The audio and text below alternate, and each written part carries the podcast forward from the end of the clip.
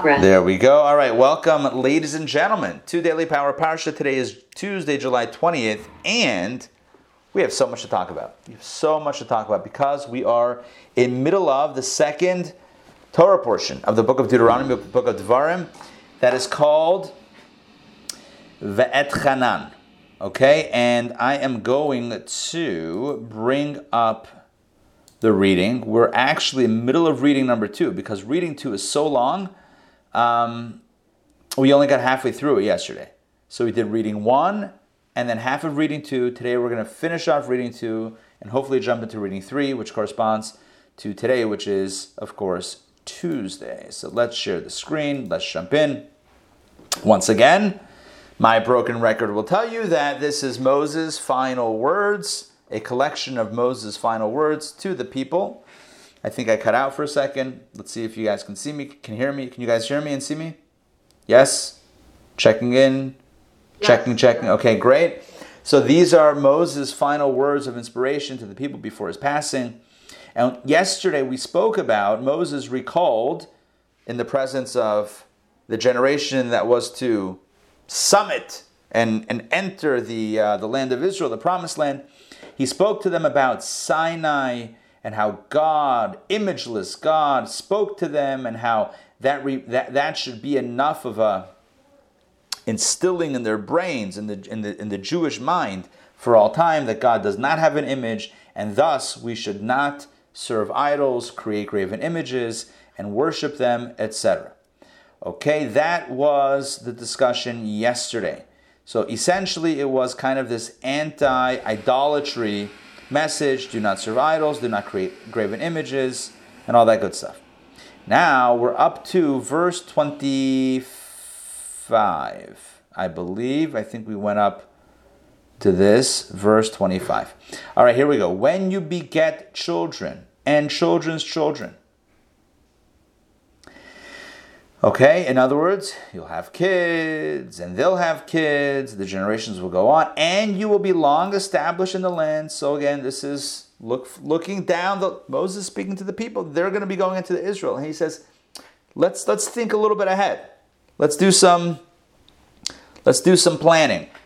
So you'll be living in the land for a long time. You'll have kids, you'll have grandkids, and you become corrupt and make a graven image the likeness of anything and do evil in the eyes of the Lord your God to provoke him to anger. Moses says, if that happens, or when, God forbid that might happen, I call, listen to this, I call as witness against you this very day the heaven and the earth. By the way, this is the Torah reading that we read on our fast day, just so you know. Ki solid banim uvnei vanim. This is what's read. It was read on Tisha B'av, just on Sunday, a few days ago, two days ago in the morning, we read this Torah reading. It talks about turning away. Moses promises that if we turn away from, warns, if we turn away from God, it's not going to be good. So Moses says, I call as a witness against you this very day. Who am I calling to witness? The heaven and the earth. You know, those are those are witnesses that could still be around for a while. You call witness uh, a person, they're going to be gone in uh, 120 years. But you call heaven and earth, They'll be around for generations. Um, so I call as witness against you this very day, the heaven and the earth, that you will speedily and utterly perish. If you turn away from God and worship idols, it ain't going to end well. You will speedily and utterly perish, God forbid, from the land to which you cross the Jordan to possess. You will not prolong your days upon it, but will be utterly destroyed. And here is one of the many, many, many times that Moses, in his prophecy in the book of Deuteronomy, predicts or warns, or predicts also and warns and prophecies that if the Jews turn away from God, if they turn away from monotheism, if they worship idols, if they provoke God's anger, so to speak, God doesn't actually get angry. Like we get angry, but if they turn against God, it's not going to end well. It just simply won't end well. And and the specific, how, what does it mean won't end well? That's like a, it's a very vague uh, threat. Specifically, Moses says, you will not remain in the land. And you know what that means in English? Jewish exile. We can relate, right? We can relate, having been exiled for the, for the last 1950 plus years. Yeah, we can relate. But God says, sorry, Moses says, if you turn against God, you will not prolong your days upon the land, it will be utterly destroyed. And the Lord will scatter you among the peoples. Sound familiar? We call this exile, diaspora, right? The Lord will scatter you among the peoples, and you will remain few in number among the nations to where the Lord will lead you. And there, in exile, you will worship God's man's handiwork, wood and stone, which neither see, hear, eat, nor smell. In other words, it's piling idolatry on idolatry. The original problem is that you turned away from God and served idols, or you were, let's just use a phrase, you were cheating on God. So God says, All right, you're now evicted from the land. So then you go into foreign nations and their subjugation, and it's difficult. You're few in number. You're under the under the thumb of some other nation, some other superpower or or power. And to compound the problem, everyone there worships idols. So then it's going to be even more um, attractive. What's the word I'm looking for? More. Um, we will be more susceptible to continuing the problem of worshiping idols. And you will worship gods, man's handiwork, wood and stone, which neither see, hear, eat, nor smell. I love, I mean, that line is so powerful. Because that's really what idol worship is worshiping that which cannot see, hear, eat, nor smell. Let's continue. And from there, you will seek the Lord your God. Verse 29 And from there, uvikashta misham, and from there, from your place of challenge, of difficulty, of pain, of suffering, from, your, from, from the disconnection that will ultimately stir the rebound. Here we talk about the rebound of teshuva, of coming back to God. From there, from that dark, spiritually dark place, you will seek the Lord your God. I mean, let's. I'm just. I know I'm throwing a lot of commentary here, but I just want to make sure that this is this is coming off the page, that this is alive, that we're living with this. I mean, we're supposed to live with the, with the Torah reading. Sometimes it's from the depths of despair that the greatest inspiration comes. Sometimes it's from the sense of disconnection, from the sense of loss. I messed up. I ruined this relationship. I can't believe what I did, right? I, am I'm, I'm now not where I want to be. It's from there that it stirs the greatest desire to reconnect.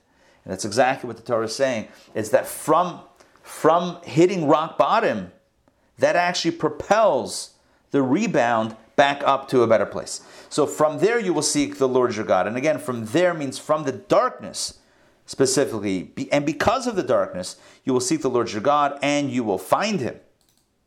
If you seek him with all your, ho- with all your heart and with all your soul. In other words, if you genuinely want to reconnect you will be able to reconnect. This is the path that's open.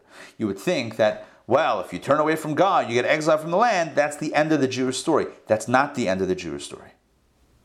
There's a path, there's always a path to reconnect, there's always the rebounding path. Verse 30 when you are distressed, and all of these things, and all these things happen upon you in the end of days. In other words, when you're distressed because you've been exiled and now subjugated and now steeped in a, in, in a society and in a culture of idol worship, even in America, right? American Idol. Right, I'm just joking, but like, yeah, steeped in a, in a culture that worships other things other than, than God and our spiritual purpose. Okay, so when when you are distressed, Moses says, and all these things happen upon you in the end of the days, then you will return. Veshafta, Tshuva. This is the word teshuva comes from right here. You will return to the Lord your God and obey him. And the, and the implication is here that God will welcome you back with open arms. For the Lord your God is a merciful God. He will not let, your, let you loose or destroy you. That's very important. That's a very important message there. Right? God is not cutting you. Did I disconnect? Can you guys hear me? Yes? Okay, God is not cutting you loose. God is not seeking to destroy you. You got it? Okay. Basically, the Torah, Moses telling the people is history is going to be complicated. There's going to be good times, there's going to be bad times. You're going to, if, if and when you turn away from God, you're going to lose the land. You're going to be kicked out of the land. Not forever, you'll be kicked out of the land. And you'll be under foreign powers. foreign nations, under the control of others. And in those societies, it's going to be even harder to stay faithful to Judaism and to God.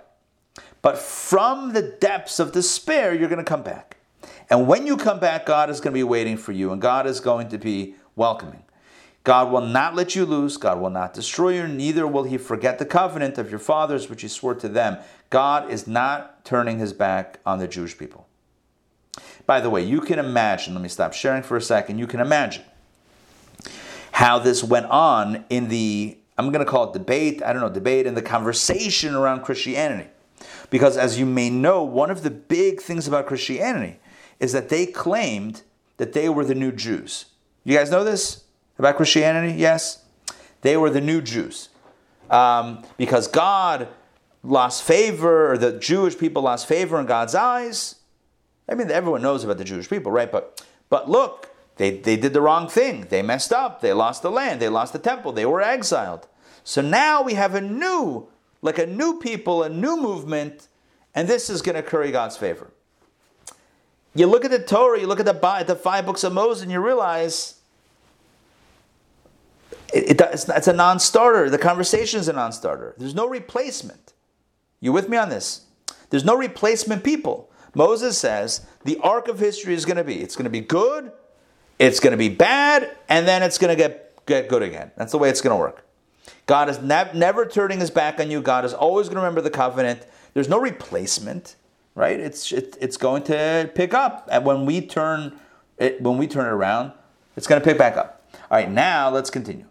Um, verse 32. For ask now regarding the early days that were before you, since the day that God created man upon the earth, and from one end of the heavens to the other end of the heavens, ask. This is obviously rhetorical. Moses says, Ask from the beginning of time whether there was anything like this great thing, or was the likes of it heard. In other words, this is a re- sorry, this is a reference to Sinai, giving the Torah at Sinai. Moses says, I want you to ask, has there ever been something like the revelation at Sinai from the day the world was created until now? And honestly, until now. July 20th, 2021. Has there been has there ever been anything as spectacular, as incredible, as awe-inspiring, as as as paradigm shifting as the experience of Sinai? Did a people, verse 33, did a people ever did ever a people hear God's voice speaking out of the midst of the fires you have heard and live? Or has any God performed miracles to come and take him a nation from the midst of another nation? I love that line. That's referring to the Exodus. You guys, basically, Moses saying, you guys experienced Sinai. You experienced the Exodus. Okay, it's the next generation, it's their parents, but they were, you know, close enough, right? Has any God, and lowercase god, I mean, has any of the gods, Moses is trying to give the argument for why we should stay away from idolatry. So he spoke about, you know, if we were to stumble and get exiled, there's a way back. But now he's circling back and saying, but don't do it. Don't serve idols. Because you know too, you know enough, you know better. You've seen too much to, to, to, to fall into idolatry. Right? Has anyone seen or heard God like you did at Sinai? Has any God, lowercase God, right? Fake news God, perform miracles to come and take a nation, him, take the, for the God, a nation from the midst of another nation? As the Jewish people were taken from the midst of Egypt, with trials and signs, and with wonders, and with war, and a strong hand, and with an outstretched arm. All of these are references to the plagues and all of the stuff that happened, and with great awesome deeds, as all that the Lord your God did for you in Egypt before your eyes. You saw this. It's before your eyes. You have been shown. At the Saladas, Ki Hashem Hu Elokim. That's this verse right here. You have been shown in order to know that the Lord, He is God. There is none else besides Him. These are some of the most powerful verses in the entire Torah in this week's Torah portion. I already told you yesterday. We have the Ten Commandments. We have the Shema. We have Ata Haresa right here. We say this. We say this on on Simchas Torah. We say this every Shabbos when the Torah is pulled out. We say this every morning when the Torah is. Um, yeah, I think we say this every day when the Torah is pulled out. Essentially, What Moses is saying is, y'all have been shown. You saw God. You saw the miracles. You heard God's voice. You need to know that there's nothing else besides Him.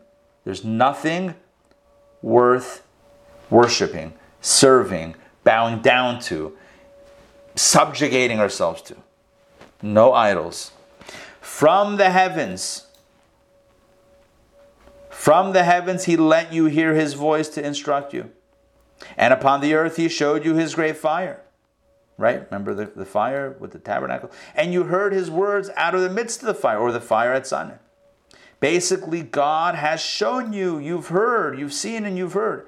And because He loved your forefathers and chose their seed after them, and He brought you out of Egypt before Him with His great strength, to drive out from before you nations greater and stronger than you.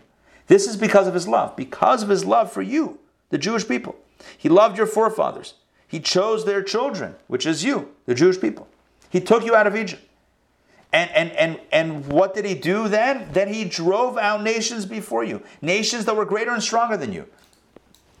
Sichon and oh, um, Sichon, the king of Amori, Og, the king of Bashan, right? These are the nations that were already driven out, let alone the ones that would be driven out in Israel when the Jews approach. To bring you and give you their land for an inheritance as this day. Another powerful verse which is at the end of the Aleinu, which we say multiple times, three times each day. And you shall know this day.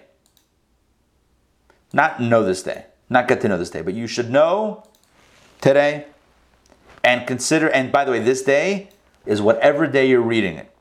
It doesn't mean only that day that Moses spoke to the Jewish people. You should know today, this day, today, July 20th, 2021. Hey, Mark and consider it in your heart. Know it and consider it. I don't like the word consider. Hashevaisa. Take it to heart. Know it in your head. Take it in your heart. What? That the Lord, He is God in the heaven above and upon the earth below. And once again, it states this idea, this truth there is none else, nothing else. According to Kabbalah and Hasidus, it means more than God is the only power, God is the only God, it means God is the only thing that exists, the only true thing that exists. If you've studied Kabbalah with me, even for a little bit, I'm sure you're, you're familiar with this concept. Um, if you study Tanya, if you study Kabbalah and Coffee, whatever it is, even Torah studies, and we, you know, we, we, we come around to mystical ideas, Kabbalah teaches that there's nothing other than God. Why? Like nothing. Not no other God other than God. Nothing other than God. Why? because nothing exists on its own. Nothing can exist on its own. What grants existence existence? What grants it its definition? What grants it its ability to, to live and, and, and be sustained? It's only God. The example that the world is created, yesh in something from nothing, which means that the na- natural state of existence is non existence. And what keeps something in existence is the divine force that keeps it in existence, which means that essentially this thing that seems so real is not real at all. It's an absence of reality. It's only it's only projected into reality constantly. And I use that word projected like a projector, like a film that's being projected in a theater. Speaking of which, Sunday night, Jewish Summer Cinema returns with our film Fiddler, Miracle of Miracles. Join us. We'll have a projector. Right? When you have a projector, the image on the screen is only there as long as that projector is shining, as long as the, the light, the images is shining. The moment it's cut, it's done. You pull the plug, poof, because it never really existed. It only existed insofar as the light was shining. The same thing is true with existence. Existence only exists insofar as long as God is animating and energizing and vivifying and making things be. The moment that's pulled, if it were to be pulled, I'm not suggesting, right, or recommending that, but if it were to be pulled, nothing exists. Which means that even as existence exists, its existence is completely dependent upon the divine source. Which means that its core existence is nothing but the divine source manifest and projected into this thing that, that is being vivified. And so, when the Torah says Ein Od, there's none else. It means that literally, and I still have it highlighted here on the screen, verse 39. There is none else means not that there are no other gods or you shouldn't worship anything else. None else means no, there's none else. The only true existence is God's existence. Everything else is what we would call um, there's true existence and then there's um, contingent existence. Everything else is contingent on God willing it into existence, God animating it, forcing it, um, projecting it into existence. That's called contingent existence. It doesn't self generate, it's generated by God. The only self generating true entity is God. Anyway, that's a quick uh, mystical primer into the nature of the universe. No big deal. All right, verse number 40. Um, and you shall observe his statutes and his commandments, which I command you this day, that it may be well with you. One second, let's, let's slow down on this verse. You shall observe God's statutes and God's commandments. Now that we've established, right, Judaism 101, that God is real, God is true, God is the only true existence, the only true power, force, or being, right? And you know this because you saw it and you heard it and you've experienced it. And you should know it in your head and take it to heart and then practice it. So here we go. In head, heart, and practice. So you should observe. In practice, that means practice. His statutes and commandments, that means the mitzvot, which I command you, which Moses says, I command you this day. In other words, I'm giving you the charge, keep Torah mitzvot. And he says, you, if you do this, that it may be well with you and your children after you. In other words, it's going to be good. Follow God, it'll be good and that you may prolong your days upon the earth, which the Lord your God gives you forever. And if you keep the covenant, if you keep Torah mitzvot, then you'll be in Israel for a little while, as opposed to being evicted. All right, that's the end of, of reading two. We're going to jump into reading three, but let's take some questions, comments, reflections. Jump in, please. Who's got something? Donna, what you got? Let, let me stop sharing so I can see it. Happy birthday, Donna. Look at you. You already got it. That's so fast. You got your certificate. Forget about it. All right, awesome. certificate from Chabad.org. Chabad.org thinks of everything. You see that? Chabad.org thinks of everything. It has the Torah portion of the week, the Va'et, Va'et, Hanan, yeah. Kanan, yeah, Av 12, 5781. My, happy birthday, Dina, my Jewish name. See that? Let's change. Let I, listen. I, I, you know, I'm all for Hebrew names. Let's go Hebrew names. Dina, Donna's okay, but Dina, I mean, Dina's like, it's got a Jewish tom to it. Sandrine, what's your Hebrew name? Maisha Gedalia, I know yours. Huh? Shalva. Shalva. Beautiful. Beautiful. Beautiful. All right, good. By the way, mine, my Hebrew name, Ari, right? Actually, full name is Yehuda Aryeh. Yehuda Aryeh, which both words mean lion. Yehuda's a lion. I, I'm not lying.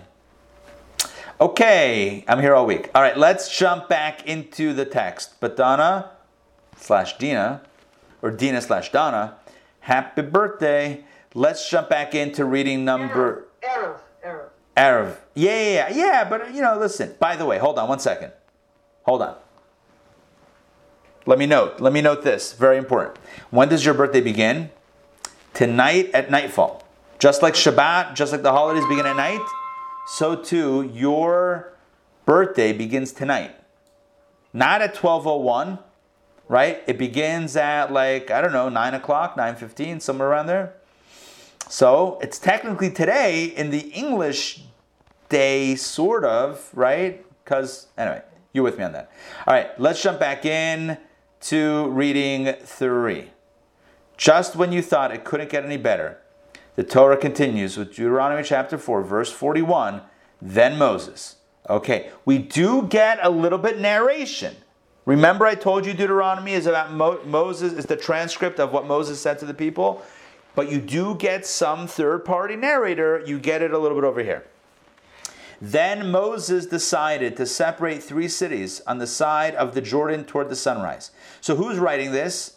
Not Moses. I mean, well, Moses might have written it, but this is not from the vantage point of Moses because it would have said, then I decided, or hey guys, let's separate three cities on the side of the Jordan, etc. That's not what it says. It says, then Moses. So again, here we do have the narrator coming in, right? That's the divine narrator. Moses, at that point of the, at this point in the dialogue, monologue, whatever, speaking to the people, he says, guys, we're going to separate the three cities of refuge. You remember this? We had this um, two weeks ago. Cities of refuge, supposed to be six cities of refuge. These are places where somebody who accidentally and unintentionally takes a life is able to flee and find a safe haven and safety, etc., and also reconnect spiritually, all that good stuff. Um, so there were three cities to be designated in the proper borders of the land of Israel, and three in what we call the Transjordan, i.e., the east on the east side of the Jordan River, the place where the two and a half tribes were going to settle, i.e., where Moses current and the Jewish people currently were. So at this point, Moses decided to separate these three cities on the side of the Jordan toward the sunrise. Um, sunrise is in the east, so this means the east of Israel so that a murderer might flee there. So Moses himself is wanting to get in on the designation. Um, and what are these cities for? So that a murderer might flee there. He who murders his fellow man unintentionally, but did not hate him in the past, in time past, it wasn't premeditated, it wasn't, right? That he may flee to one of these cities so that he might live. And what were the three cities that he designated? Remember, there were three tribes, or two and a half, but three tribes. So Bezer or Betzer in the desert in the plain country of the Reubenites, that's one. Number two is Ramot in Gilead of the Gadites. That's the second. Reuben, Gad, and then Manasseh and Golan in the Bashan of the Manassites, the Manasseh. Okay, so we have three tribes Reuben, Gad, and Manasseh, and three cities of refuge for each of those three uh, areas of that they settled Betzer, Ramot, and Golan. Let's continue back to the story, back to Moses' words to the people. And this is the teaching which Moses set before the children of Israel. Again, shortly before his passing, the narrative resumes. Moses said, uh, sorry, no, it, it continues. These are the testimonies statutes and ordinances, let me explain those three in a second, which Moses spoke to the children of Israel when they went out of Egypt. On the side of the Jordan in the valley, that means the eastern side opposite, Beth Pa'ar, in the land of Sichon, king of the Amorites, who dwelt in Heshbon, whom Moses and the children of Israel smote after they went out of Egypt, and they possessed his land, the land of Sichon, the king of Amorites, and the land of Og, king of Bashan, king of the Bashan, the two kings of the Amorites who were on the side of the Jordan toward the sunrise from Aroer, which is by the bank of the river Arnon, to Mount Sion, which is Hermon, and all the plain across the Jordan eastward as far as the sea of the plain under the waterfalls of the hill. Sounds so romantic. Here's what I want to point out. Once again, we're resetting the, the where Moses spoke to the people shortly before his passing, eastern side of the Jordan River, the east of east of Israel, in the plain, in the land that they conquer now from Sichon and Og, etc. Okay, we got it. But a few things to point out in this preamble, and and, and, and so that's, that takes us to the end of reading three, which is perfect. Well, I wanted to do that today. Tomorrow, reading four, Moses continues his dialogue or his monologue, whatever you want to call it, to the people. Moses will actually continue speaking to the people with words of encouragement. But um, here, it's kind of like setting it up so first of all, he does he he kind of divides his words to them. He interrupts by setting up the cities of refuge. Why does he do that? You know, let Joshua do that or let somebody else do that. No, as long as he's alive, as long as he's around, as long as this is going to be Jewish land that the three tribes will, these two and a half tribes will settle, three tribes will settle. He's going to be involved, hands-on, in the setting up of these cities of refuge. It's a special mitzvah. It's a special. It's, it's special to have the cities of refuge. Moses is not going to miss the opportunity. One other thing is that Moses told the people about the testimonies, statutes, and ordinances. And in the Hebrew, it's edos, chukim, and mishpatim. Many times we've explained the difference, but I want to do it one more time over here. Testimonies are the types of mitzvot that bear testimony to a certain historical event or another truth of Judaism. So, for example, Shabbat is a testimony.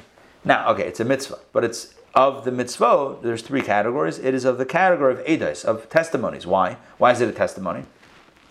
Because Shabbat testifies or bears witness to the fact that God created the world in six days and rested on the seventh. So any commemoration, mitzvah or observance, anything that commemorates something is a testimony. A testimony is a commemoration. Shabbos, Shabbat, Passover, Sukkot, any of the holidays really are the Eidos, are testimonial mitzvot. Mitzvot that, or observances that bear testimony, that bear witness, that commemorate something of the past or some Jewish value. Next are statutes. What are chukim? What are statutes? Statutes are not statues, statutes. Statutes are super rational decrees, things that we don't understand with our mind, with our logic, things that we would not have come to on our own. Mitzvot that even once we hear them, we scratch our head and say, huh? Why? What does that mean? What's the purpose of that? I, I, spoke about this a little bit yesterday. Wool and linen, kosher, other laws of ritual purity and impurity, the red heifer, these are all examples of mitzvot that baffle us. We spend a lot of time trying to figure out because they are simply baffling, and uh, those are chukim. And mishpatim, what's translated here as ordinances, which I don't really like the translation, but these ordinances, mishpatim, are the types of mitzvot that are very logical, very rational in the language of the Talmud, had the Torah not been given, we might have, we probably would have at some point come up with them on our own. Like do not kill, do not steal, um, other civil laws that govern societies. You don't need to be Jewish, you don't need to have received God's word of, you know, God's command to recognize the value in these mishpatim type mitzvot. Nonetheless, as we've spoken about many times, including a recent Torah studies class, um, there is special power in doing the mishpatim, the ones that we do understand, because God said so. So I'll share with you something that the Rebbe said multiple times that I think is very powerful. You know, human beings can come to their own on their own to recognize, to appreciate the value of life, and to be horrified by um, by taking life. Like, oh no, murder is not good. And yet, if it's up to the human mind, if it's up to us, human beings can justify the most horrific atrocities. We just showed a video Saturday night in synagogue, the night of Tisha B'Av. We showed a documentary film, a powerful documentary film. It's called The Accountant, The Accountant of Auschwitz. And it talks about the trial of Oskar Gröning, who was the accountant of Auschwitz. He was the guy who took in the inventory when Jews were brought to the camps, to the camp, to the concentration camp, of, of Auschwitz. He was the one who took the stuff and he, you know, he, what's the word, confiscated and, and cataloged all of the items that came in. And ultimately, he was put on trial for, for being uh, a Nazi and, and someone involved in war crimes and genocide. Not that he participated necessarily in the killings, there was no proof for that.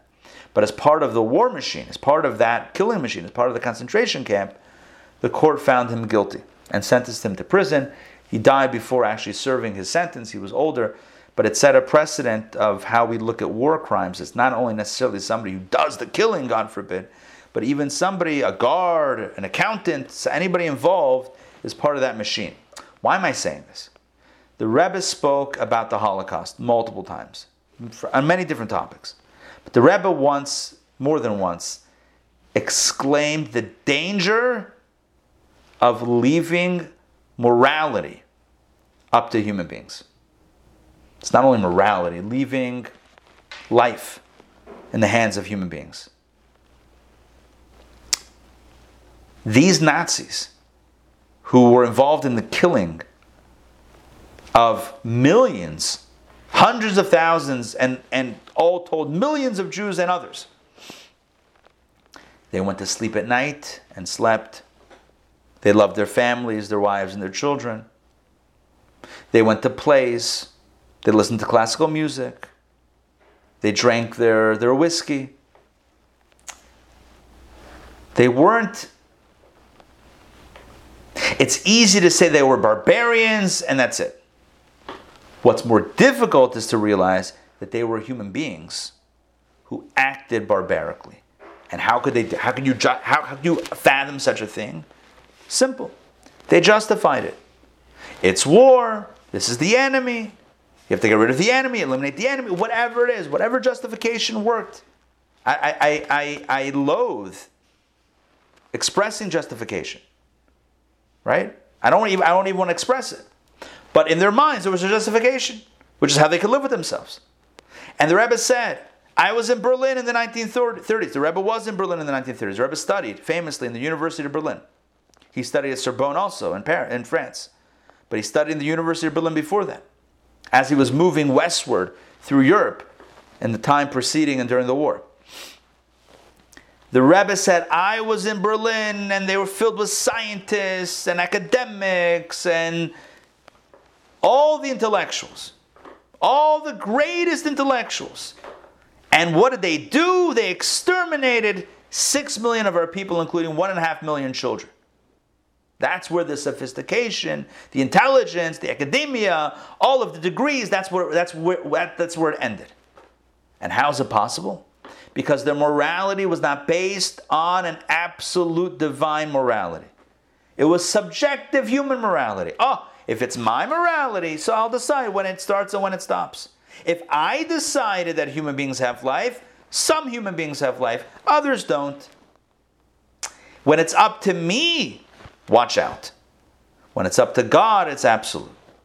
And so Moses was telling the Jewish people the Eidos, the Chukim, the Mishpatim, and Chassidus tells us, and the Rebbe taught us, that even the mishpatim, even the, the rational civil laws, keep them like a chok. Keep them like you do those super rational degrees that you only do because God said so. Because otherwise, you're going to start picking and choosing and may not end up, obviously, right, to that extent, right, to the, to, to the Holocaust, obviously, right, we're talking about us. But we could very easily start justifying and rationalizing all sorts of things that we know are unhealthy. Why? Because we left it up to our own brains, our own minds. Our minds are the greatest gift, but also the greatest liability that we have. Often in Judaism, Judaism advocates, and Chabad Hasidic philosophy advocates for us on when the, inappropriate situations to surrender our mind to accept a higher authority which can keep us in check. Absolutely. All right, that's it for today. Hope you enjoyed Daily Power Parsha. What's the moral of the story? We can't trust ourselves always, so be careful. Um, and what else did we have as far as the moral of the story? We also had the cities of refuge. We had the idea that we've seen enough divine revelation and experienced enough of God's salvation and blessings and etc. to stay on the straight and narrow, and that applies to us, you and I today. It's part of the gift of Torah is that we can read about this and we re experience, put ourselves back in that place, so that it can be as true to us today as it was then, or at least we can try There should be a true to us today as it was then. All right, questions, comments, Mark? Yeah. Yeah, ask you two things. Sure. The first is why is there a recounting of what's already happened? That's my first question. And the second thing, I guess, is more of a comment to a question, too. Um, I hate to say this of the Rebbe, but to me, that's an oversimplification that God wasn't there, which is why the Nazis did the horror they did.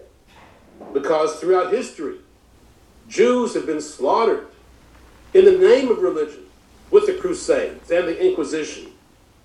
And I've even heard it said that if it weren't for religion, if you were Jews, I mean, maybe other religions, the, the right. there'd be more Jews living. Right. That's good. Both both excellent points. So let's let's um, let's let's address them you know one by one. So number one, first point is why are we talking about the Exodus and Sinai again? It's like what's going on here. So the context of the whole book of Devarim, the whole book of Deuteronomy, is Moses final words to the Jewish people before his passing. And so, in the context of encouraging them and, and, and giving them their final charge before he checks out, he's trying to make sure that they don't stumble in idolatry. And so he says, guys, you remember you remember the Exodus, God loves you. Remember Sinai, you heard God's voice. Don't serve idols. That's the message. So it's not so much that the Torah is kind of convoluting the timeline, it's simply Moses speaking to the people and taking a trip down memory lane for the express purpose of directing the people before his passing. That's number one. Number two, you're right. Many Jews and others have been slaughtered in the name of religion. So the question is one second, if one believes in a higher authority, that, that's an automatic guarantee that life will be preserved. What about uh, even modern times, right? People say, in the name of God, I will kill these people. So maybe God is not the answer. Once, so that's your question, I believe. So a few points. Number one, you're correct.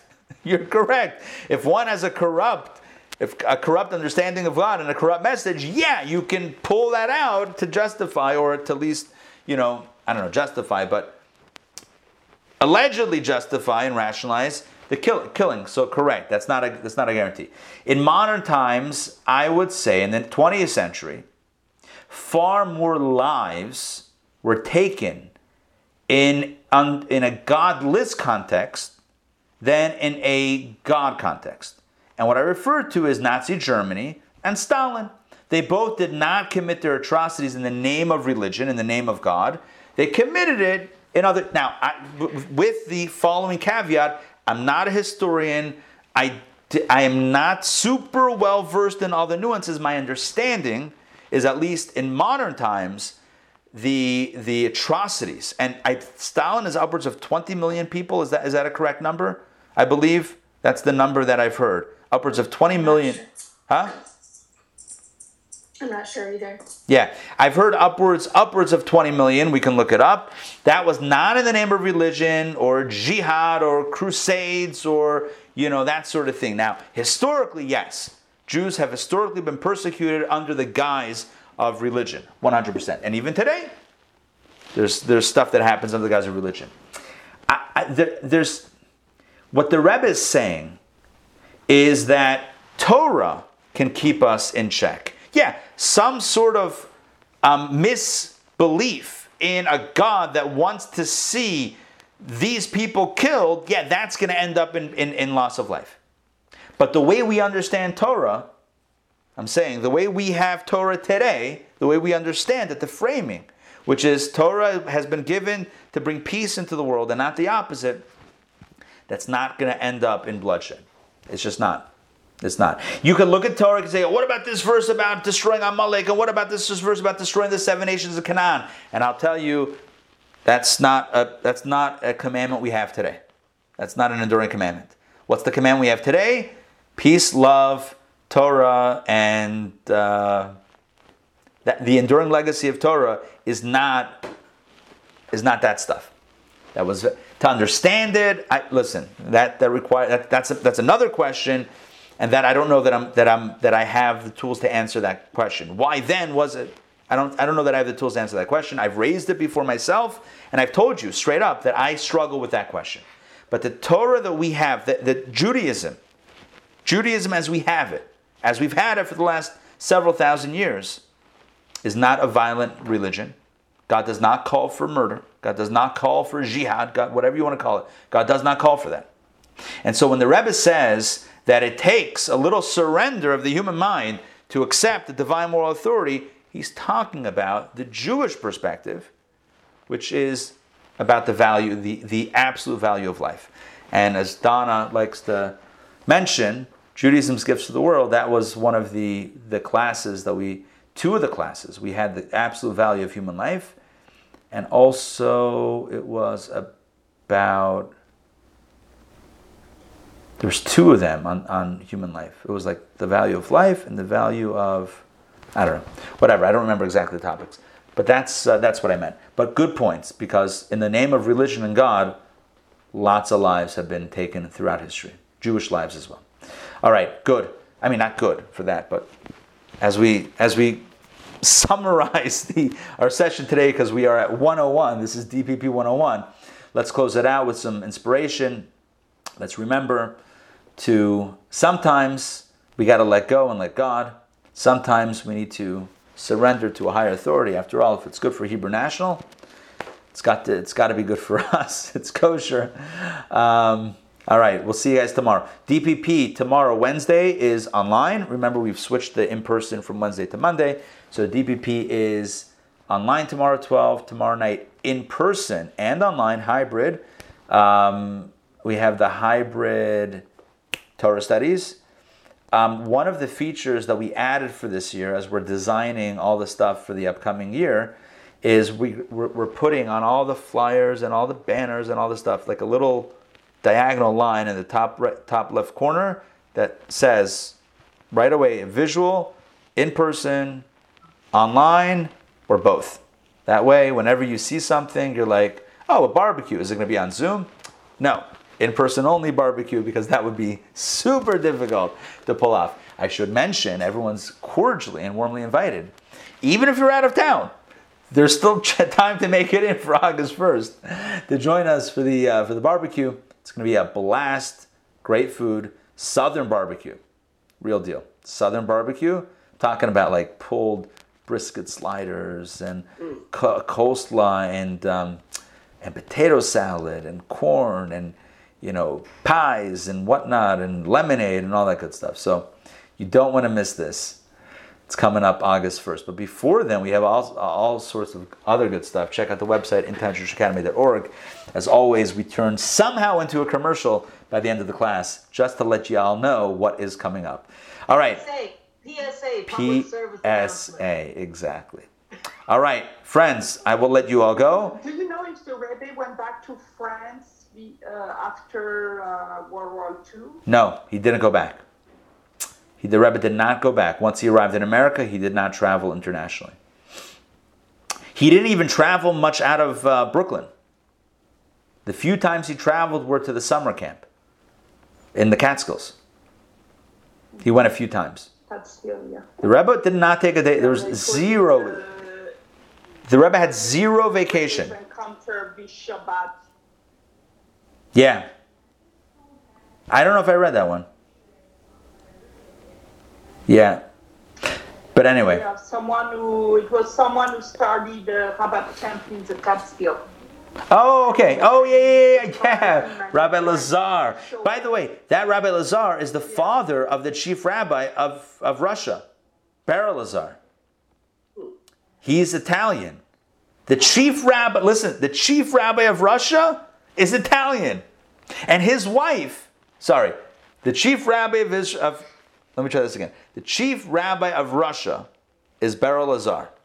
His, uh, hold on his wife or his mother or both Yeah, because they were saying that this Rabbi Lazar, after he was uh, Rabbad in Milan. yeah yeah yeah he's for sure milan he's milano milano is that what they, they call it what the kids call it chief rabbi. Do Huh? we have one? No we don't have a, there's no chief rabbi in america. I know like england is a chief rabbi south africa is a chief rabbi russia is a chief rabbi. All these places have chief rabbis. I, i'm running for chief rabbi. You'll vote for me if, if it ever gets uh... by the way i once taught a class on, on american jewish history and we discussed a jli class six week course on american jewish history and we discussed why is it that america doesn't have a chief rabbi. There was an attempt in the early 1900s to establish a, a chief rabbi for the united states and it failed spectacularly too much to talk about for right now but it was like Couldn't agree. it was like it was it was disaster. Anyway, all right, friends. Great to see you all. Stay strong, stay happy, stay positive. No classes tonight. We're just getting ready for the next next semester starting in August. We're gonna have a full schedule in August. Tomorrow, tomorrow day, tomorrow night, and the party rolls on. We'll see you guys. Take care, everybody. Bye. Thank you so much, Rabbi. Pleasure, pleasure. Great to see you all. Thank you. But